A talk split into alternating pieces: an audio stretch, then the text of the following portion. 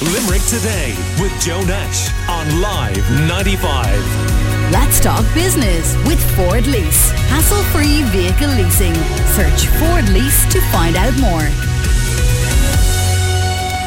cheapest people are very um, animated about the Euros this weekend. Neelis has been in touch to say, Joe, if a German footballer goes down, it's because they were tripped. I've never known a German player to dive in the entire history of football. It's because their footwork was so quick that the opposition had no other option but to bring them down. Thanks for that, Neelis. Time now for uh, our virtual Friday morning coffee break and uh, three familiar voices to you over the years here on the Limerick Today show. We have Valerie Murphy of Valerie's Breast Care, Sabrina Amadeo of Tuscany Bistro, including in Castle Troy and other locations, of course, too, and Conn Murray, who's currently chair of Treaty United FC. We were just talking about them, but uh, also known for lots of other things, including former chief executive of the council here in Limerick. And you are very, very welcome, the three three of you. Now, here's one that I'm fascinated by. Apparently, there's a security firm across the water that's allowing homeowners to borrow a burglar for the day to help them make their property safe from criminals. This security firm is hiring convicted burglars to go to properties and test the way criminals might be able to gain entry. Valerie, could, could you imagine taking up that service? I actually read it and I thought, at the beginning, I was thinking, this is absolutely ridiculous. Why would a burglar be like rewarded with a job? You know, would would would have the opportunity to get a job because they had been a burglar. You know, because it said on the um, you know, on the spec for the job, you must have a, con- a, a conviction. I thought that's mental. You know, why would you do that? But then I read a bit more, and I I could actually understand it. Strangely enough, because there's a connection with a charity called Unlock, and the charity is um, helping people who have criminal records to get jobs, and they might only have, you know, um, they might have made one mistake in their life, but maybe they have an eye for, you know, things like this. So it didn't seem as crazy as I thought. Right. Sabrina, how would you feel about a convicted criminal um, casing your uh, Tuscany bistros for you to oh, see where the flaws were? Hi, everybody. Oh, again, like Valerie, when I first read it, I thought absolutely insane. But sure, they're, they're, they're the massive companies that are using hackers to try and streamline their security. I don't know. I think it's a bit of an oxymoron, and I think there's probably a bit of salt in the wound that they've proposing a 40k salary pro rata to consult. Look, I think everyone deserves a second chance in life, absolutely, and um, I'm sure their insight would be helpful. But from my perspective, I, I certainly wouldn't want to to be getting input from. Uh, uh, no, for, for me personally, I, I, certainly wouldn't want to have them in my home. That's me now. I probably want to do a little bit more homework on the company. But sure, look, they've had one and a half million of investment into their business, so they have to be doing something right. I suppose, Joe, as well. My background, uh, having having been, uh, you know, grown up in South Africa, I'm very security conscious, um, and I think so many people in Limerick are as well. You know, there were, I think, 16,000 burglaries in Limerick in 2019, and the majority of those were in Dublin. And people are fairly vigilant and, and cautious and careful. But I, I don't think I'd be 100% comfortable myself. Uh, no, yeah. Bit of salt in the wound. No, I don't think so. It's an interesting one. I, I mean, normally the security firms that I'm aware of would use ex Gardaí um, uh, to um, do this sort of work rather than this one. Talking about paying pretty good money, as you yeah. say, for two or th- three days of consultancy work to convicted burglars. What do you think, Conn? Joe, uh, the first thing I saw it, I had to check the date on it in case it was the first of April. And then the second thing that occurred to me was, do I want the one that was caught or do I want the one that got away? yes, yes. Very good point. so, uh, no, Joe, I, I, I think I, I, I, agree with what the lads are saying that, look, everyone is required a second chance and there's, there's a, an unusual uh, skill set that's achieved, but um, I don't think we're ready for it just yet, Joe. Don't think so. But Sabrina makes an interesting point, Conn, that, you know, it is happening in the online world where people who were master or um, mistress hackers yeah. end up being employed, sometimes even by governments and huge firms, to find the flaws in their security systems. Ah, yeah, no, there, there's, there's a logic to the skill sets. There's no doubt about that. And, and people have applied themselves in so many different ways. And unfortunately, let's say it was taken down the wrong path. That's not taken away from their eye or their, or their ability. And and if it can be brought back in and given someone a decent opportunity, absolutely. Yeah. But it, it's just the the way it was portrayed, to be perfectly honest, and the way it's being sold. I just have a question mark in my head. Actually, it reminds me of the Italian job, the most recent one, Mm. where where, where I, I think the, the lady involved, Becky, wherever it was, she was actually testing out the systems. So maybe people are watching lot too much TV. Yeah, it, reminds me. I was reading a book when I was off a couple of weeks ago. A really interesting book by a guy called Pat Nevin, um, a former footballer, and really interesting book. But he said he played for one club in England. he was in the rather plush kind of boardroom area, and there were people milling around. And some guy came over to him and he said, "Oh, Pat, you're playing really well. Oh, we're delighted with you, or whatever. You know, I hear you're into opera." And Pat said, "I am into opera. Would you like a couple of tickets for Pavarotti?" And the man says, "Oh, I would. I'd, I'd love those tickets. Uh, You know, no problem. Um, uh, I do the houses of rich people up in Scotland. I can get you a couple." And, and he said, What do you do there? No, I mean, I do them. I rob them. And I saw a couple, I can go back and get them for you. So, these are the, the way burglars think, it's just part maybe of their day to day activity in their heads. I don't know. But anyway, um, uh, Sabrina, the, the whole concept of um, kids and how long kids should stay in the house as they go into adulthood. And is there a moment at which adult children should be told it is time to leave? It's a, it's an interesting question, and I would have probably given you a different answer a few years ago. But as I sit today, I mean, my kids are 26 and 21, and obviously they're both left home, uh, and they're doing their own thing, which is which is wonderful and normal. Um, but a few years ago, I would have given my left arm to boot them out the house and have my have my independence and my time back to myself. Today, I would do anything to have them back home. Um, it's it's it's a tricky one. Years ago, I would have booted them booted them out. Today, I would do anything to have them back. The empty nest syndrome is, is really tough.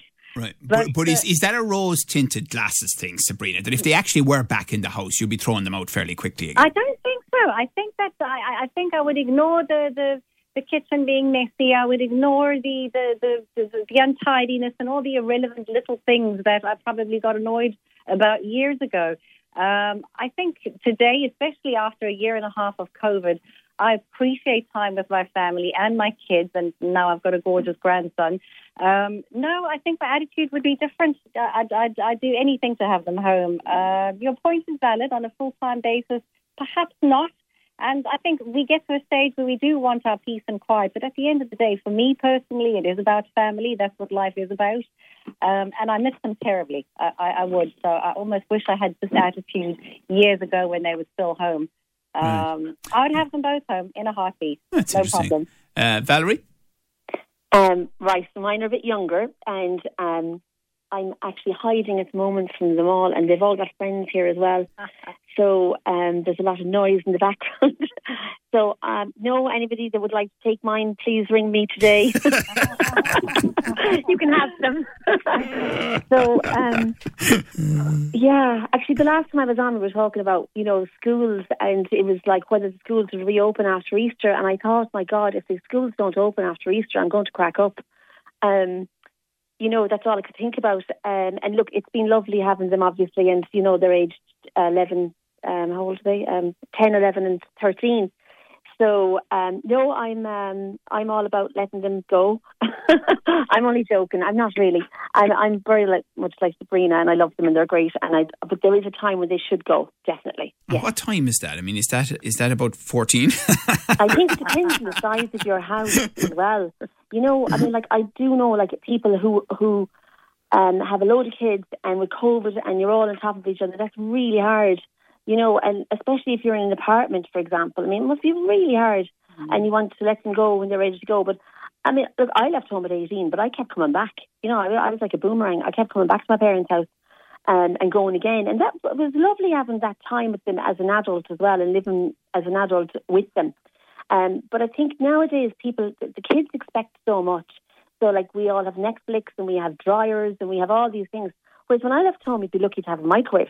Yeah. You know, so the expectations have changed. And also, the financial pressure is there, and it's more expensive to leave home. So it's it's really a hard one, you know. It's it's so hard because you don't want your kids to be, you know, in a, in a place that they, they they're not happy. Yes. Um, so it's, it's a really hard one. We're chatting to Sabrina Amadeo, Valerie Murphy, and Conn Murray on this morning's virtual Friday morning coffee break. Uh, what about you, Conn? The right age to kick the kids out? I I I have three over thirty, Joe, and I have one at fourteen. So I I'm of, of a view that it's time to leave the house when you hit your twenties. We would have done it as kids ourselves. We moved on. I I agree that they have to be looked after and keep close, but at the same time they have to get their independence. So I'm all for moving out. Right. So make their mistakes, as, as you say, and all of that. You got to learn your lessons. Yeah. Got to learn your lessons. Okay. Let's move on to this then.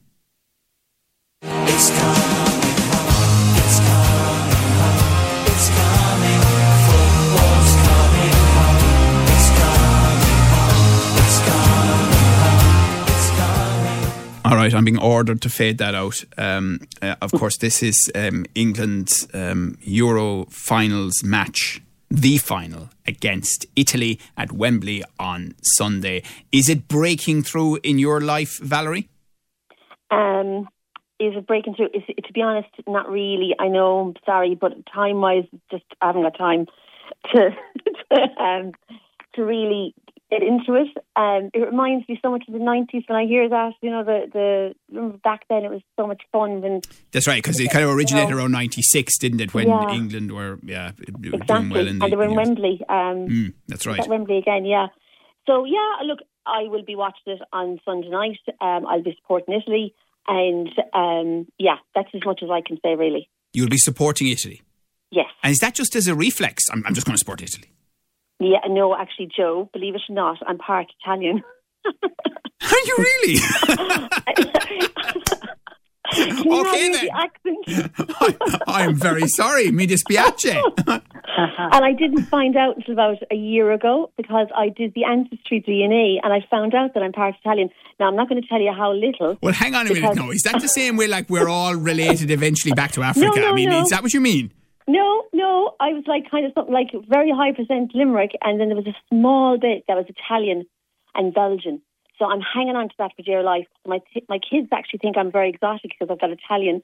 um, so look, you should be talking to Sabrina now more than me. Well, well on I, I, will, I will in a second, but like it always fascinates me that when people do these, and we've all done them, you know, we always end up being connected to Italian royalty. You know, it's it's. Well, no, I'm not. Well, like maybe I am. I don't know. I didn't go that far, but um, but look, there's a bit of Italian there, so I'm just supporting Ita- Italy. I am. I'm going for Italy. Yeah, Oh, jeepers.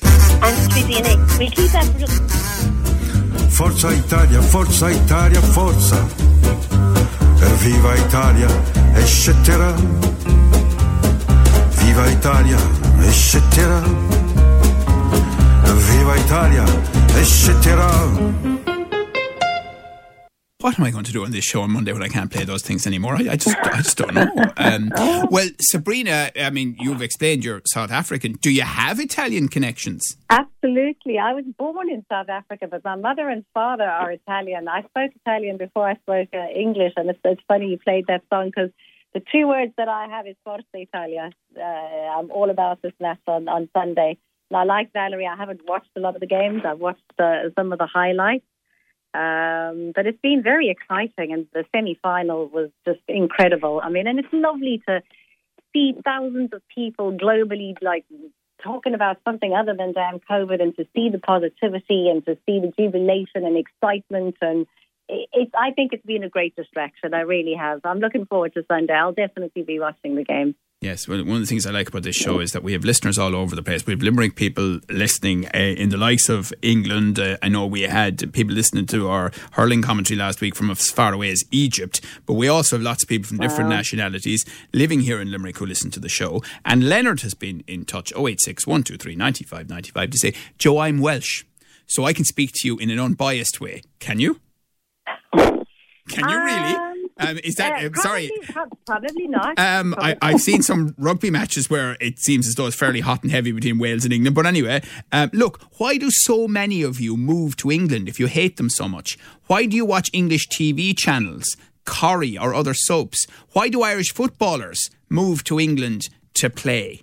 It's a bit two faced, Leonard reckons. What do you think, Conn Murray? You're a soccer man. You're a chair of Treaty United FC, having a great season. Oh, we are, and I thought when you said it was coming home, we were, you were talking about treaty there. But the the Euros have, have dominated our life here in the house now for, for the last literally the last month. And at the beginning now, between the three of us, the young lad took France, Anne took England, and I took Italy, purely based on football. Okay. But to be perfectly honest now, I would like to see England win it. Um, I, I, I think they deserve it at this stage. I, I'd have no qualms about the fact that um, the issues that go around it. And and I think you're quite right. Look, we support everything that's there. It, it, there's a close relationship Oh, there. don't get me in trouble. It was Leonard from Wales who said those things. I know, Joe. I, I, I know it secretly you like to see the right thing done. In this particular case, um, sometimes the, the, what goes around it drives you crazy. But let's be honest: if Ireland were in the final on on Sunday, this place would be painted every colour of, of, of green. We'd be celebrating everything we possibly could, and there'd be songs sung that were never heard of in our lives. So. Give them credit where credit is due. I think football-wise, I think they actually uh, are the better side. I like Italian football, but I think on this occasion, England have it. Um, and if they don't do it this time, we'll never see it. Well, um, uh, as we know, Harry Kane, who's star striker, his grandmother is from Limerick. Um, right. uh, and we also know that two of the England players um, uh, played for Ireland underage. Isn't that right? Um, Declan Rice and, and, and Jack Grealish, for example.